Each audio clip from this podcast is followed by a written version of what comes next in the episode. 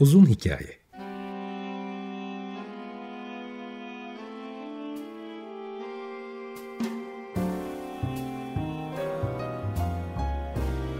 Sinir bilim, psikoloji, felsefe ve müzik.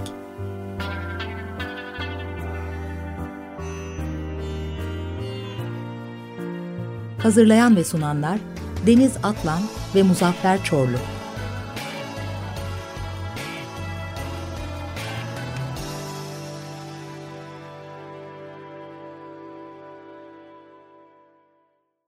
...95.0 Açık Radyo'dan, Açık Radyo.com.tr ve onun uzun hikayesinden herkese selamlar. Açık Radyo'nun kadim seslerinden birisiyle e, birlikteyim. Daha önceden Açık Radyo'dan e, Ömer Madra ile program yapmıştım.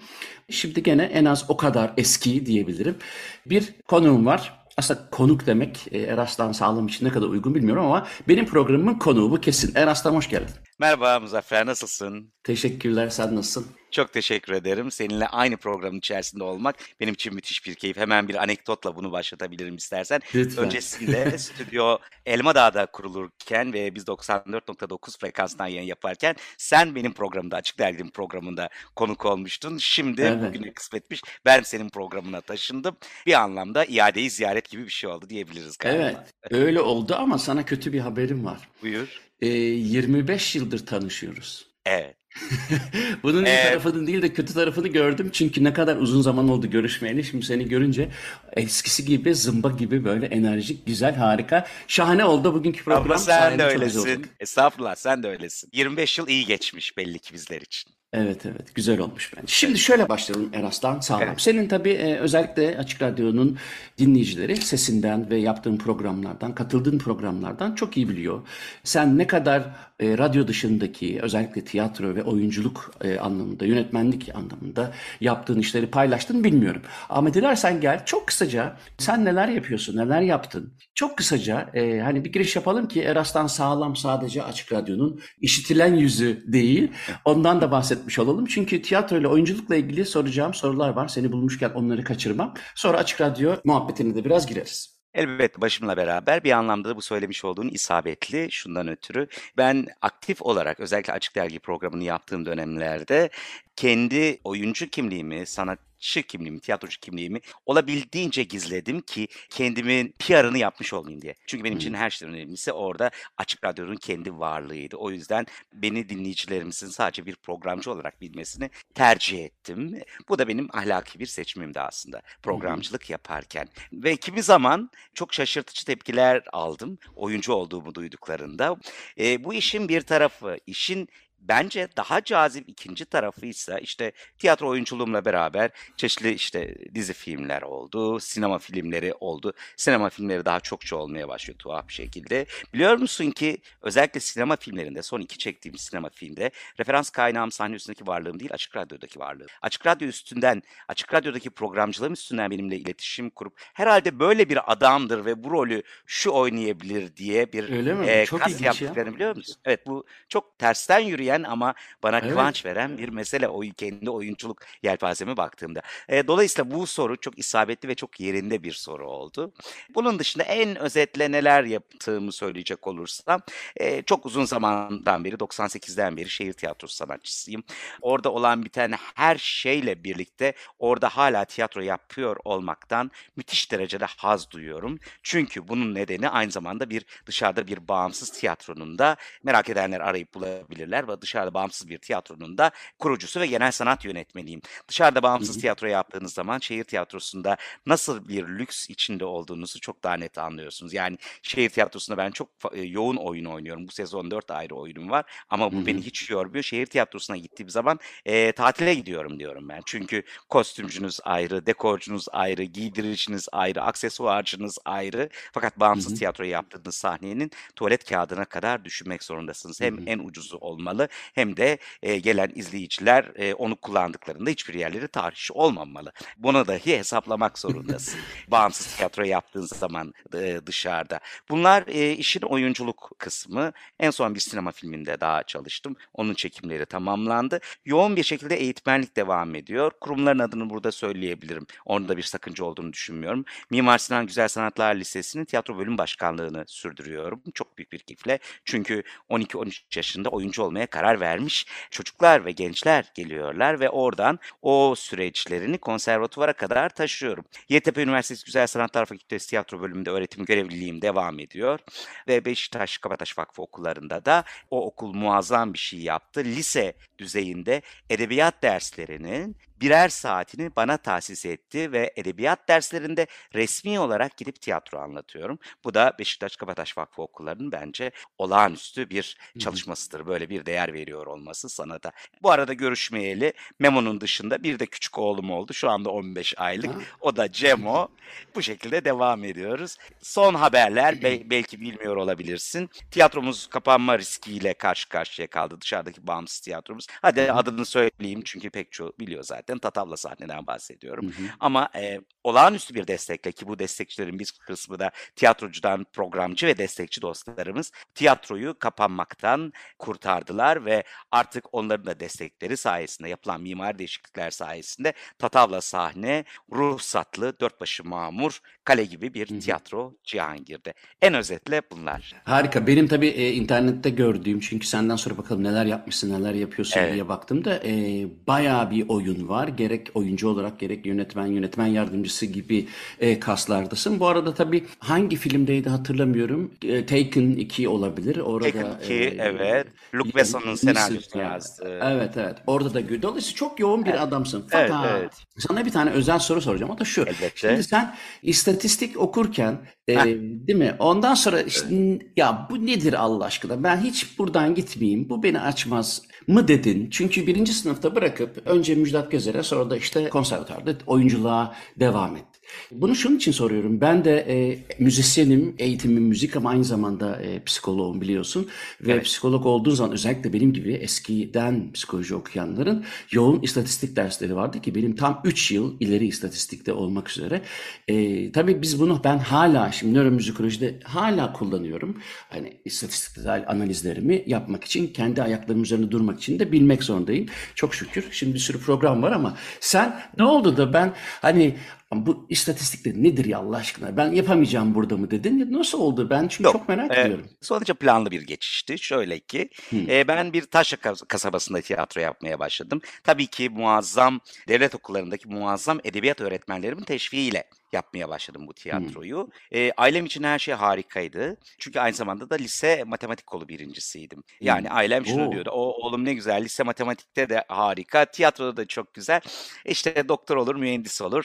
Kötü ihtimalle avukat olur. Tiyatroculuğu da yandan yandan hep sürdürür. E, ben de öyle düşünüyordum. Ta ki bir taşra olduğu için liseye başladığım anda bunun bir okulunun olduğunu ve bunun bir meslek olduğunu, bunun okulunda konservatuvar olduğunu öğrenene kadar. O noktadan sonra okulda öğretmenler ve ailem birbirine girmeye başladı. Yani o zaman edebiyat ve fen şubeleri vardı. E, edebiyatçılar edebiyat okuyacak diyordu, fenciler fen okuyacak diyordu. Annem gözü yaşlı halde oğlum ne olur doktor mühendisi ol diyordu. Fakat lise matematik okulu birincisi olduğum için zaten otomatik yerleştirmede ilk yazım tercihe alındım ben. E, ve anladım ki oyunculuktan başka bir şey yapamayacağım ve bunu ikna etmek çok zor aileme. E, o zaman şöyle bir numara çektim. Ben birinci tercih olarak Gazi Üniversitesi Fen Edebiyat Fakültesi istatistik yazdım. Ve dolayısıyla orayı kazanmış oldum.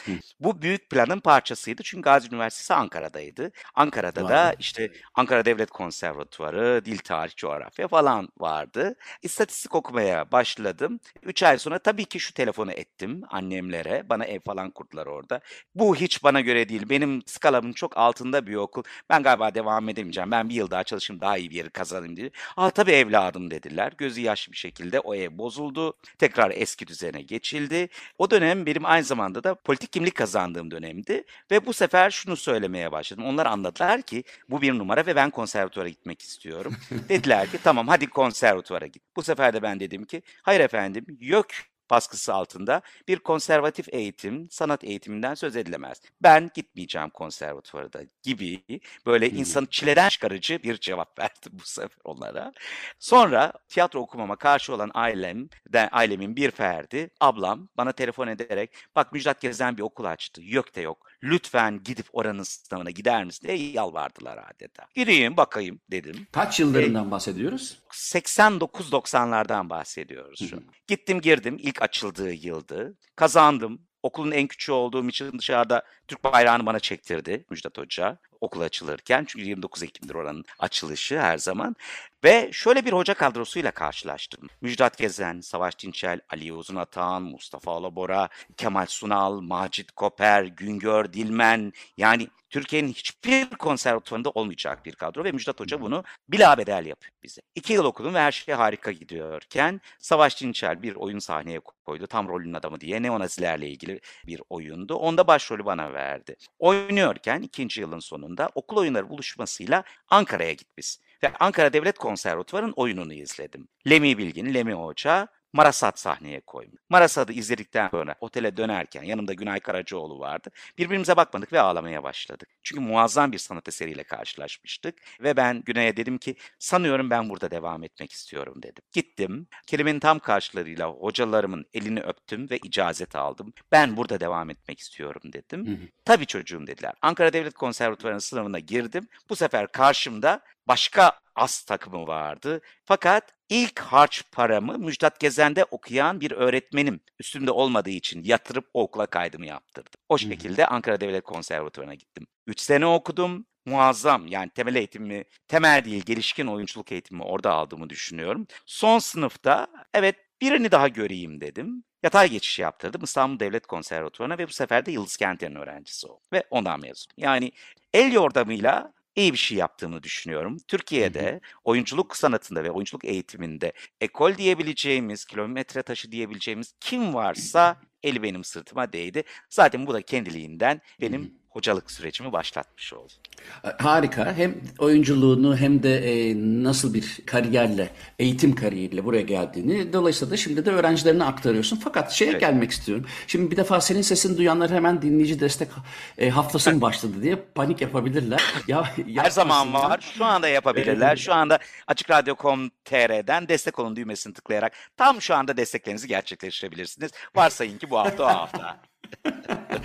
Yani benim Ayrıca programım 0212 üzerinde 343 40 40 numaralı telefondan aradığınızda da şu anda desteğinizi gerçekleştirebilirsiniz. işte Hiç Eraslan bakmayın. sağ olun Devam edelim çağırırsan böyle olur. Harika. Şimdi ama hakikaten o e, bir defa klasikleşti artık. Evet. senin e, etrafında, senin sesinde fakat enerjinle yapılıyor.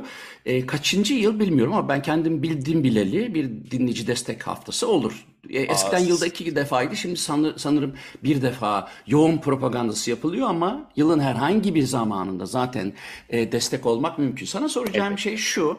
Açık radyo muhabbeti yapalım biraz. E, ortak alanımızda bu zaten Evet. 25 yıldır.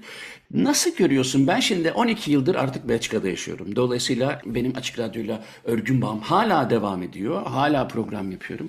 2000'in üzerinde program yaptığım bir radyo oldu. Ama hem e, seyirciyi hem de neler olup bittiğini tabii senin kadar yakından takip etmem mümkün değil. Şöyle olsun soru.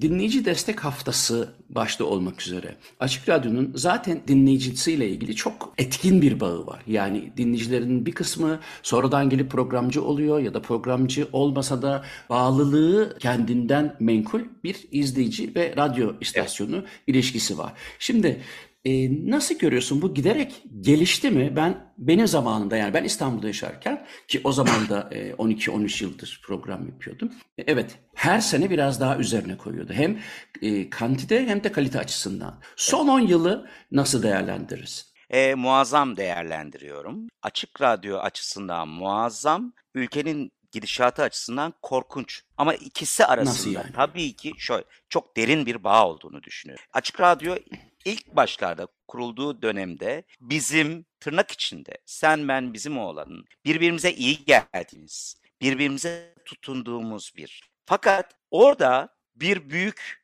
diktatoryadan ya da e, bir büyük yalnızlıktan söz edemeyiz. En fazla 1980 darbesinin etkilerini üstümüzden atmış, e, dünyayla farklı bir entegrasyona girdiğimiz için birbirimizi elinden tuttuğumuz bir dönemdi, açıldığı dönem. Fakat sonrasında ülke her anlamda, ekonomik anlamda, politik anlamda, insan hakları anlamında, adaletsizlik anlamında, ekolojik anlamında öylesine bir baş aşağı gidişe uğradı ki ve her şey o kadar korkunç bir noktaya doğru gitmeye başladı ki o korkunçlukta e, insanların birbirine tutunma ihtiyacı ve tutunabilecekleri yer dönüp baktıklarında mecra olarak zaten son birkaç yıla baktığımızda herhangi bir şekilde maalesef bence yazılı basından söz edemeyiz. Eee, dijital mecraya baktığımızda da bir bağımsızlıktan net olarak söz edemeyiz. Dönüp dolaşıp baktığımızda birkaç mecradan biri olarak Açık Radyo karşımıza çıkıyor. Hiçbir kişi, grup, siyaset, çıkar grubunun etkisi altında olmadan gerçek ihtiyaçlarla insanların birbirini elinden tuttuğu ve insanların birbirine iyi geldiği ve dayanışmanın tek taraflı değil, çift taraflı yani dinleyen ve programcı, dinleyen ve radyo arasında gidip geldiği ve bu dayanışmanın kelimenin tam anlamıyla gönüllü bir dayanışma olduğunun fark edildiği bir döneme girildi son 10 yılda. Burada hem eskiden dinleyenler ve destekleyenler e, dinlemelerini ve desteklerini küçük kopuşlar dışında ve müteveffalarımız dışındaki bence onlar hala dinliyorlar.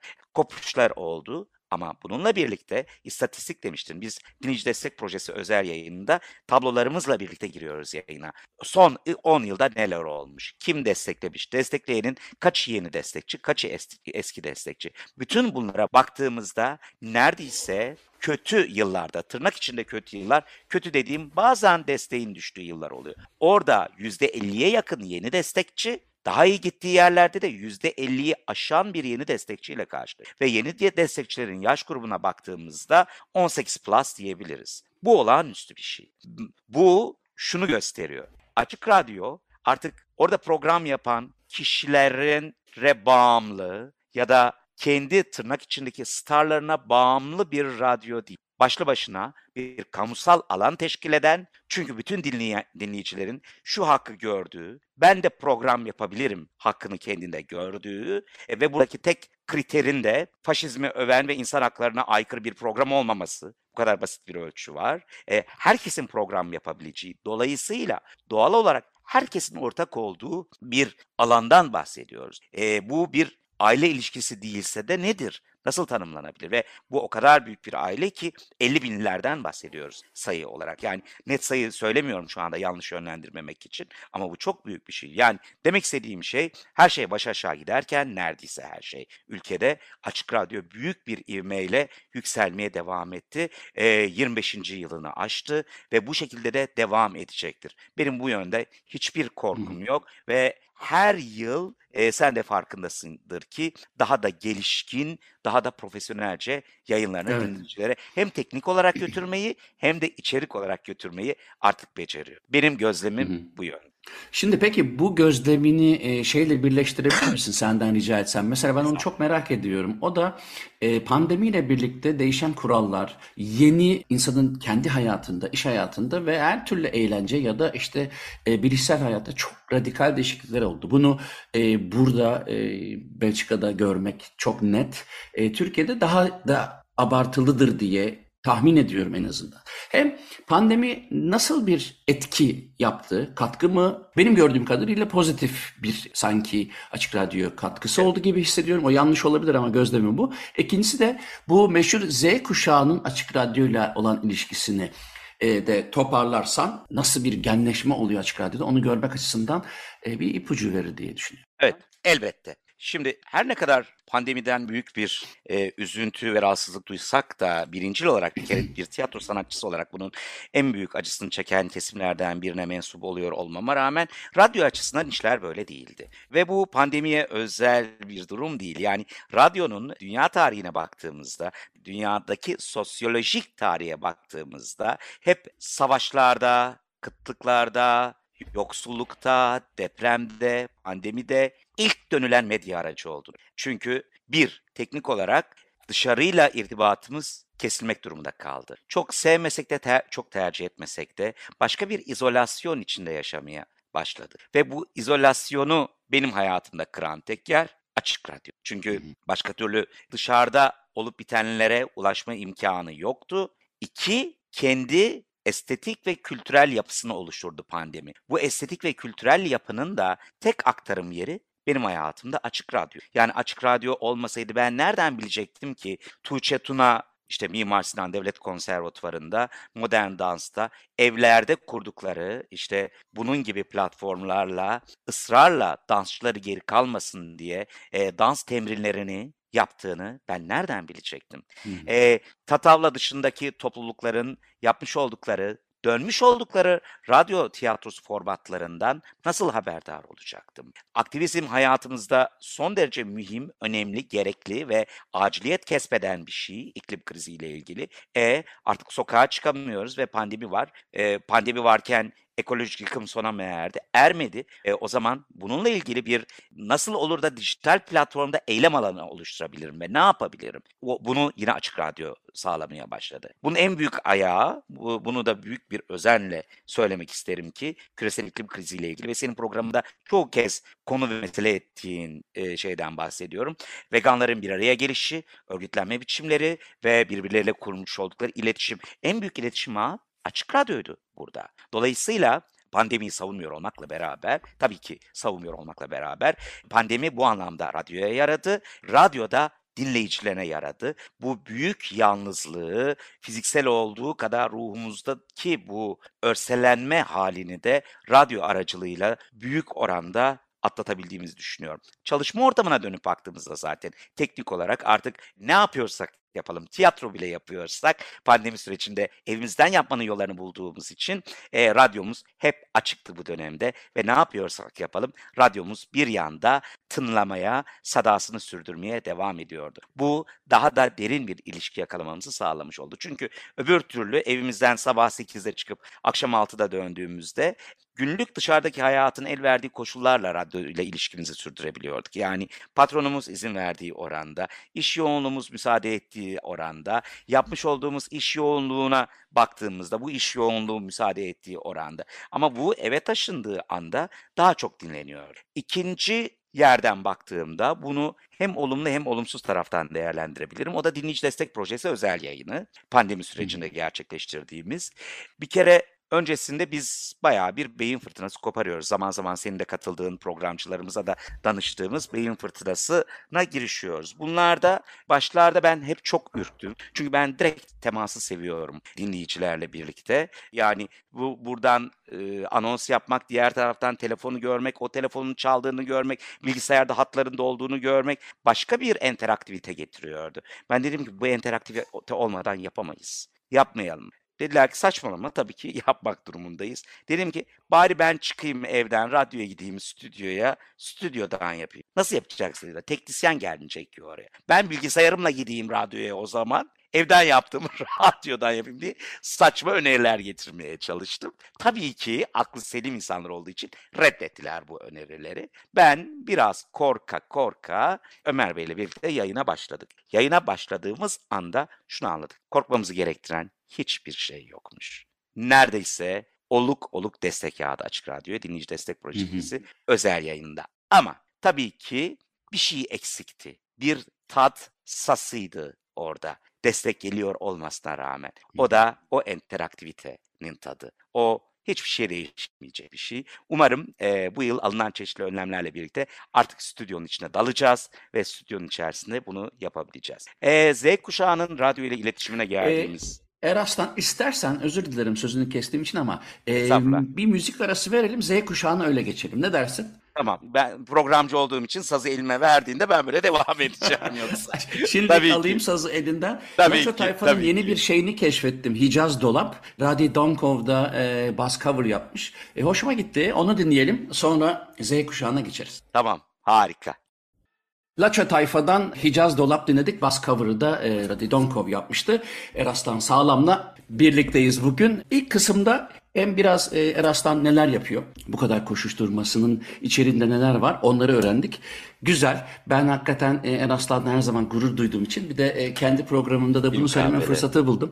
Şimdi dinleyici destek projesini ve senin dahlini konuştuk. Fakat e, pandeminin nasıl etkilediğini de anlattık.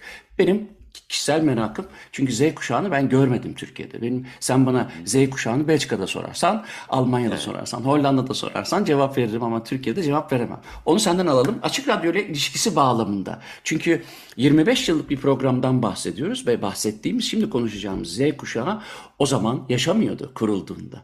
Dolayısıyla e, şimdiki yeni nesil Z kuşağı neyse adı bu içerik radyonun içeriği sürekli kendini taze tutsa da hani biraz önce dedin ya yeter ki faşizmi övüyor olmasın insan haklarına aykırı şeyler olmasın her programı açık olan tüm seslere titreşimlere açık olan radyonun bu Z kuşağına ne kadar açık olduğunu merak ediyorum. Ya da Em, Z kuşağının açık radyo ne kadar açık olduğunu merak ediyorum. Sana şunu söyleyebilirim ki rahatlıkla Z kuşağı radyoyu ele geçirmiş vaziyette. Bunu O da derece. evet büyük bir mutlulukla söylüyorum. İşte bu pazar günü benim oğlumun programı başlayacak. Daha ötesi yok. 10 yaşında mi? daha şu anda tabii ki. Ne? Ee, edebiyatla ilgili, çocuk edebiyatı ile ilgili bir program yapıyorlar. harika. şu anda. Hangi Evet. gün ne zaman belirlendi mi Pazar program? günleri bir, bir dolap e, kitabın yerine geçen program. Pazar günleri yayınlanacak Tamam. olan program. Ben daha fazla Harika. propagandasını yapmayayım ayıp olur çünkü aile içinde. Yapalım. Yok. Söylemek istediğim şey şu. Ele geçirdi Z kuşağı. Bunu da büyük bir mutlulukla söylüyorum. Çünkü programcılarına dönüp baktığınızda, dinleyicilerine dönüp baktığımızda, özellikle müzik kuşağına baktığımızda, yani akşam 8 sonrası yapılan müzik kuşağına, seçilen parçalara, çalınan parçalara dönüp baktığımızda muazzam bir gençleşme var. Ve bu öyle bir dinamo oluşturuyor ki radyoda Bizim gibi moruklar da onlardan parça aralık araklıyor, çalmaya başlıyoruz. Çünkü onlar bizden ilerideler bu anlamda. Ve müzikalite anlamında da, estetik anlamda da ilerideler. Bu anlamda çok iyi olduğunu düşünüyorum. Hatta zaman zaman ben de işte destek projesinin dışında ara ara e, sevgili Didem'le ya şöyle bir şey mi yapsam, şöyle bir şey mi okusam dediğimde şunu sorguluyorum her seferinde kendi kendime. Geri kafalı bir öneride mi bulunuyorum acaba? Hı hı. Önceden böyle bir şey yoktu ki. Biz işte radyocuyduk. Ah onu yaparız, bunu yaparız. Hep birlikte de hakikaten de yapıyorduk. Ama bir dakika hayat hep öyle akmıyor. Hayat başka bir dinamizm, dinamizmle akıyor ve bu dinamizm hiç de kötü değil. Yani yeni kuşak, gelen yeni kuşak bir kere çok geniş bir perspektifle bakıyor meseleye. Bizim e, zaman zaman kendi yüksek sanatsal ve kültürel hassasiyetlerimizle kapalı kaldığımız ve onları zaman zaman biricik değer, biricik nitelik addettiğimiz yerlerde karşımıza öyle bir şeyle geliyorlar ki aa bir dakika bu benim biriciğim sadece benim biriciğimmiş aslında. Bu toplumsal biricik falan değilmiş. O zaman biraz daha geniş bak ey Eraslan diye veriyorum. Bu tabii ki sadece radyoya has bir şey değil. Yani İstanbul'dan genel olarak baktığımda, İstanbul'a baktığımda, İstanbul'da yapılan bağımsız tiyatrolara baktığımda, müziğe baktığımda, edebiyat anlayışına, İstanbul'daki sergilere baktığımda müthiş bir gençleşme var. Bu gençleşme kendi içerisinde özgürce deneyimleme hakkı veriyor onlara. Yani onlarda bizim korkularımız yok. Radyo programcılığı açısından da çok net bir şekilde bunu dile getirebiliyorlar. Burada kimi zaman yaptıkları şeyin derinliği bizim yüksek derinliğimizin altında kalıyor gibi hissedebiliyor olabiliriz. Ama burada şuna kendimce uyanmam gerekiyor ki muazzam bir özgünlük, yaratıcılık ve de en önemlisi benim için en en önemlisi yaptıklarında bir sahicilik ve gerçeklik var diye Peki şimdi e, burada söylediğin şey bana birazcık e, şu çelişkiyi e, atlatmamda yardımcı olur musun? Şöyle düşünüyorum. Şimdi e, yeni kuşaktan bahsettiğin zaman hadi onu 20 seneye aşağı yukarı adapte edersek o da son 20 yılki yılki idare e, ve hükümeti de düşünürsek e, özgürlük, yaratıcılık ee, söylediğin kavramlar sanki 20 yıldır Türkiye'de şimdiye kadar olmuş, olabilmiş en açık e, perspektifli onları destekleyen bir hükümet varmış gibi hissettiriyor. Ee, genel kanı o ki öyle değil gibi e, itiraz eden çok var. Hayır ona katılmayan çok insan var. Aslında e, daha da baskıcı bir duruma geldiğini gösteriyor. Şimdi Z kuşağı dediğimiz yeni e, jenerasyonu sen Türkiye'nin iç dinamiklerinden değil de dünyadaki dinamiklerden etkilendiğini mi söylemek istiyorsun? Çünkü aksi takdirde benim e, daha çelişkili kalan şeylerim oluyor, sorularım oluyor. Kuşkus, kuşkusuz bundan bahsediyorum. Tabii ki Z kuşağı bu konuda yalnız değil. Bilgiye, kültüre ve olan bitene erişim öyle bir hayatımıza girdi ki işte şu anda senle ben program yapabiliyoruz. Dolayısıyla Z kuşağı dediğimiz artık bununla yetinmiyor. Burada ona sunulanla yetinmiyor. Ama bak orada bir şey var diyor. Orada bir şey yapılmış diyor. Onu yapan insanlar dört kulaklı, dört gözlü, dört kolu insanlar değil. Benim gibi iki gözlü, iki kulaklı, iki kollu insanlar. Ben de yapabilirim diyor. Bunun için benim hakkımı alamazsın, hakkımı gasp edemezsin diyor. Ha sen hakkımı gasp edersen ben başka bir yerden yürürüm ve o hakkı senden alırım. Yani iki dinamiği var. Bence iki dinamiği, dinamiği var. Kılalık etmeyeyim. Çok da benim alanım olmayan bir yerden yürüyorum şu anda. Belki Ahmet İnsel bütün bunlara çok daha iyi cevaplar verirdi. Ee, birinci dinamiği bunun dünyayla e, Z kuşağının entegrasyonu, takip ediyor olması ve ikinci dinamikte bunlara geçit vermeyen bir idari yapıyla karşı karşıya kalınması. Bu ikisinin çelişkisi böyle bir patlama ve böyle bir ım, yeni akım ortaya çıkarıyor diye düşünüyorum. O zaman ana- şimdi daha iyi anlıyorum. Yani Evet. her iki dinamiği oradaki gerilimden aslında e, yaratıcılığın aynen çıkması. öyle. E bu da çok olumlu Yani bir şey. çok yani özür dilerim. Şunu söylüyor buradaki lütfen. tırnak içinde çocuk. Benim de hakkım var. Bu Hı hı. benim de hakkım. Hı hı. Ben bunu yapabilirim. Ben insanım. Ben bu dünya üstünde yaşıyorum. Onun hakkı varsa yapabiliyorsa benim de hakkım var. Hı hı. Ya sen bunun iznini vereceksin ya da ben bunun bir yolunu bulacağım. E bu da hiç yabana atılası bir şey değil. Yani. Şimdi Sarah Vaughan'dan bir Lullaby of Birdland dinleyelim. Aa E, bayılırım. o- ondan sonra e, sana teknik bir iki tane sorum olacak. Sarah Vaughan'dan Lullaby of Birdland'ı dinledik. Eras'tan Sağlam'la birlikteyiz. Şimdi dedim ya sana bir iki teknik soru soracağım. Şimdi benim işim biliyorsun ki hem müzik hem psikoloji ama e, özelinde e, nöro müzikoloji yani sesin, e, müziğin, titreşimin genel olarak her türlü hava moleküllerini harekete geçiren inputların bizim beynimiz tarafından nasıl proses edildiği ve de bunu psikolojimize nasıl bir fark yarattığı. Dolayısıyla o kadar geniş bir alan ki işte Homo sapienslerin gök gürültüsünden korkarak neler yapabileceğini de bize e, speküle etmeyi sağlıyor. Bir filmde kullanılan müziğin istenilen duygunun tam zıttını yaratarak seyircide başka bir duyguyu nasıl e, üretebilir onları da kapsıyor. Kapsıyor da kapsıyor. Dolayısıyla sesi ve psikolojiyi ilgilendiren e, her şey bizim alanımız. Fakat sesi ve psikolojiyi ilgilendiren alanlardan bir tanesi de senin alanın. Yani e, tiyatro ki onu e, radyoda kullanıyorsun. Fakat benim soracağım teknik e, sorulardan bir tanesi şu. Ben evet sayının çokluğu ve yılların uzunluğu nedeniyle artık kendimi profesyonel bir radyocu addedebilirim. Sonuçta 20 küsur yıldır radyoculuk ya da en azından bir program yapıyorum. Fakat ben ne bir düzgün Türkçe'ye sahibim ne de e, diksiyonu düzgün bir kişiyim. Dolayısıyla benim programımı takip edenlerin e, biraz yorulması normaldir. Fakat sen görüntü olmaksızın ki radyonun benim en sevdiğim tarafı o görüntüyü içermemesi. Sen oyunculuktan hem de kendi tabii ki oyuncu olmasaydın da belki bir sürü e, içsel duygularınla e, çok iyiydik. Ben en azından ben çok seviyorum ve senin de sesinin ve tonlamalarının, diksiyonunun çok sevildiğini de biliyorum. Ekşi Sözlüğe kadar bulaşmış bir durum bu. Şimdi sa- sana soracağım teknik soru şu. Oyunculuktan farklı olarak görüntü olmadığı için bir radyo programcısının ya da muhtemel bilmediği, din- kimin dinleyip dinlemediğini dahi bilmediği seyirciye ulaşırken, izleyiciye ulaşırken sonuçta biz sesimizi kullanıyoruz ama biz sesimizi kullanıyoruz tırnak içinde ama sen sesini e, kelimenin her anlamıyla kullanıyorsun. Dolayısıyla e, ulaşmada bir enformasyonun, bir bilginin karşı tarafa ulaşmasında görüntü olmadığında, görüntüden farklı olarak, çünkü sahnede de işte neler yapıyorsun fakat sahnede seni aynı zamanda görüyorlar. Tiyatro sahnesi başka, aynı zamanda televizyon ya da filmlerde ise bu sefer kamera seni çok yaklaştırdığı için belki görüntün değişiyor, oyunun değişiyor vesaire. Bütün bu perspektiften sesi enformasyonu iletme aracı olarak profesyonelce kullanan biri olarak radyoculukta bunun önemini nereye oturturursun? Şöyle sesi hiç düşünmemeye ve sesi hiç kullanmamaya oturturum. Hmm. Ters bir şey söylediğimin farkındayım. Çok. Ee, bu aslında günümüzün oyunculuk anlayışında da çok geçerli. Benim de derslerde olabildiğince üstünde durduğum. Çünkü mesleğin başlarında bütün az deneyimli oyuncu, oyuncular gibi benim de içine düştüğüm tuzaktı bu. Yani eğer siz sahne üstünde ya da radyoda mikrofonun arkasında sesinizi çok severseniz, diksiyonunuzu çok severseniz, tonlamalarınızı çok severseniz bir büyük gerçekliği kaçırmış olursunuz. Ve dinleyici bunu yutmaz. Seyirci bunu yutmaz. Burada özellikle açık radyo özelinde baktığımda, sonra farklı bir örnek de vereceğim. Bunun hiçbir önemi yok. R'leri söyleyip söyleyemiyor olmanın, S'lerinizin tıslayıp tıslamamasının, sesinizin nodüllü olup olmamasının, sesinizin çok ince olmasının ya da sesinizin çok kalın olmasının hiçbir önemi yok.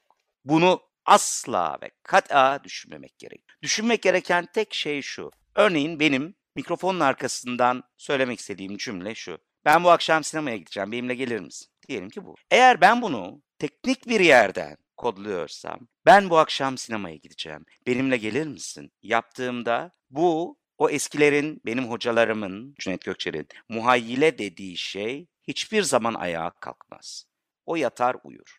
Dinleyen de izleyen de sadece bir entonasyon duymuş olur. Ama büyük bir sahicilikle, büyük bir içtenlikle ben bu akşam sinemaya gideceğim gelir misin benimle dediğinde radyodan kalkar ve üstünü başını düzeltmeye başlar. Çünkü sen o friendly denilen, dostani de- denilen eli radyodan uzatmış oluyoruz ya da sahneden uzatmış oluyoruz. Çünkü bu alanlar, bu kamusal alanlar sahnede, radyoda, mikrofonda bizim kendi sesimizi ve diksiyonumuzu faş edeceğimiz, pazarlayacağımız, teşhir edeceğimiz alanlar değil. Bizim aklen ve kalben bir içerik paylaştığımız alanlar. Dolayısıyla öbürü bunun burada kendi PR'ımızı yapmak olur ki çok ahlaki bir yerde görmüyorum bunu. Daha da dibe inelim. Biliyorsun ki bu işin kitabını yazan Stanislavski oyunculukla ilgili olarak. Stanislavski'nin kurduğu cümledir. Kendini rolün içinde sev. Rolün içinde kendini sevme. der. Aynı mantık tamamen. Ve radyoda Hı hı. farklı bir şey yapamayız. O zaman içerik gider zaten. Ama siz bunu unutarak büyük bir konsantrasyonla, büyük bir hatta inançla radyodan bunları söylediğinizde o zaman işte sizin sesiniz de güzel gelir, diksiyonunuz da güzel gelir, tonlamanız da güzel gelir. Çünkü siz bununla ilgilenmiyorsunuzdur. Bunu mutlaka korumak gerek. Umarım hata etmem. Kendimi övmek için söylemiyorum. Daha e, yayının başlarında e, Açık Dergi'nin içerisinde zaman zaman bir tarif veriyordum ben. O gün benim hoşuma giden bir yemek tarifini bütün o sosyal, politik ve kültürel şeylerin içine bir yere sokuşturuveriyorum. Bir günde bir kurabiye tarifi verdim. Sonra evet kapatıyoruz dedim. Kapattım. Ertesi gün ya da birkaç gün sonra çok emin değilim. Bir mail geldi dinleyicimizden. Eraslan Bey çok güzel yaptık. Yedik kurabiye ama valla çok tatsız tuzsuz bir şey oldu. Baktım çünkü şeker koyun dememişim. Yani bu çok enteresan bir şeymiş. Ben şeker koyun demediğim için o da kurabiye şeker koymamış. Nasıl ikna Bu kadar iknayız, karşılıklı olarak iknayız birbirimize.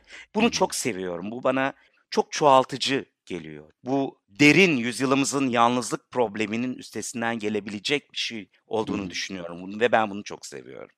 Ben e, Galiba aslında e, çok da güzel bir cevap verdin. Çünkü sesin önemli e, niteliklerinden bir tanesi. Bu insan sesi, enstrüman sesi, doğanın sesi fark etmez. Karşı tarafın tekrar dekode etmesi için, ne söylendiğini anlaması için oradaki samimiyeti önemsediğini görüyoruz. Bu e, primatlar arasında yapılan çalışmalarda da var.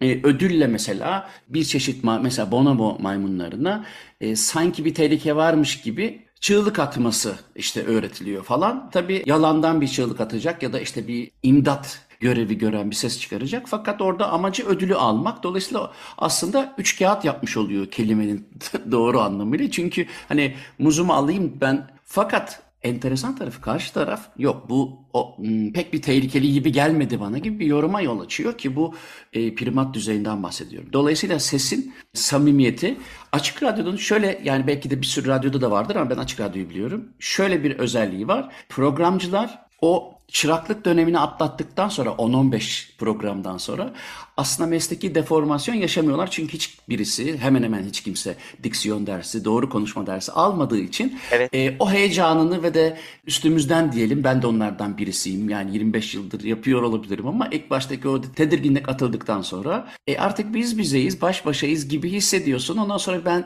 kendi konularımı anlatırken o yüzden görüyorum çok samimi e, e-mailler geldiğine göre demek ki aslında sen şeyi anlattın burada. Yani o öğrendiğimiz işte şöyle diksiyon yapayım derken onun bizi teslim almasına izin Evet. vermediğimiz zaman samimi kalıyoruz demek istiyorsun anladım. Kuşkusuz ki bundan bahsediyorum. Ha, bizler açık radyo programcıları olarak ne yapıyoruz 10-15 program boyunca? Ya bunu böyle anlatmışım ama bak şuradan anlatırsam daha iyi ulaşacak bu dinleyene deyip öyle yollar arıyoruz. Hı hı. Yoksa şu yolu aramıyoruz ki bu da olabilir. Bu da yanlış değildir. Ben programa girmeden önce bir berber bre berber gel beraber bir berber dükkanı açalım demişi 10 kez söyleyeyim ve programa gireyim gibi yollar aramıyoruz ki bu da yanlış değil. Ama bizim aradığımız yollar bu içeriği ben nereden yürürsem anlatabilirim. Bu 10-15 programda biz bunları demlemeye başlıyoruz. Ve sonuçta da o köprüyü zaten yakalamış oluyoruz. Ben sana yani başta dedim ya kötü bir haberim var. 25 yıldır tanışıyoruz. Çok çok eskidik diye. İkinci kötü haberi şimdi vereyim. Program bitti. Aa çok fena.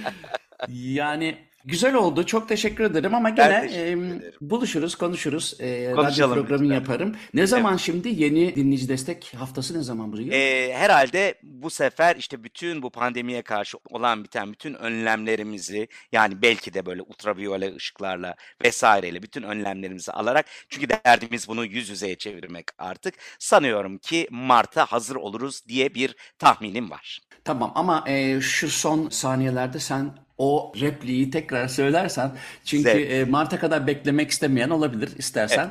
Aynen öyle. Açık Radyo Dinleyici Destek Projesi özel yayını beklemenize gerek yok. Ya şu anda 0212 alan koduyla 343 40 40 numaralı telefonu arayarak ya da açıkradyo.com.tr üstünden destek olu düğmesini tıklayarak her an desteğinizi yapabilirsiniz. Özel yayını bekleyebilirsiniz. Özel yayın şunun içindir. Hepimiz için aslında bir anlamda iman tazeleme, yapacağımız destekleri büyük bir konsantrasyonla oraya aktarma dönemidir hepimiz için ki Açık Radyo'da gelen o desteği evet şu anki giderlerin ne kadarını bu destekle karşılayabilirim diye düşünsün diye. Ama unutmamalısınız ki bu sadece bunu beklemek değil, bunun yıl boyu devam ettiğini, yıl boyu yapabileceğimiz, aynı zamanda bu sizin için de rahatlatıcı bir etkendir. Çünkü şu anda diyelim ki Mart ayında bunun için bir bütçeniz olmayabilir. Hiç beklemediğiniz bir yerden bir küçücük bir destek size ulaşmış olabilir ve siz o desteği artırabilirsiniz. Siz de o destekle başka bir yere destek olmak istiyor olabilirsiniz. Örneğin çocuğunuza karne hediyesini bir açık radyo programıyla vermek istiyor olabilirsiniz. Adını da bize yazdığınızda karneyi aldığı gün burada Muzaffer'in programından biz çocuğun adını söylüyor olacağız. Desteğinizi eksik etmeyin. 0212 343 40 40 ya da açıkradyo.com.tr destek olun. Evet maşallah. Şimdi genelde Deniz e, programda yardımcım e, bu editi yaparken genelde hızlandırma ihtiyacı duyuyor yeni zihnin hızlı akışına. Deniz beni duyuyorsun şimdi. Bunu yavaşlat lütfen. Eraslan çok teşekkür ederim. Ben çok teşekkür ederim Ee, Muzaffer. Çok. katıldığın için çok özlemişim. Çok iyi Ben oldu. de, Hem de dinleyicilerimizle paylaşmış olduk. Ee, bu programı Açık Radyo e, Spotify'a koyar tekrarını. Ben de kendi YouTube kanalıma koyarım. Bana ulaşmak için Muzaffer Coğlu Gmail adresine yazabilirsiniz ya da ortağım Deniz Atlam Gmail adresine yazabilirsiniz her türlü sorularınızı. Haftaya görüşürüz. Hepinize günaydın.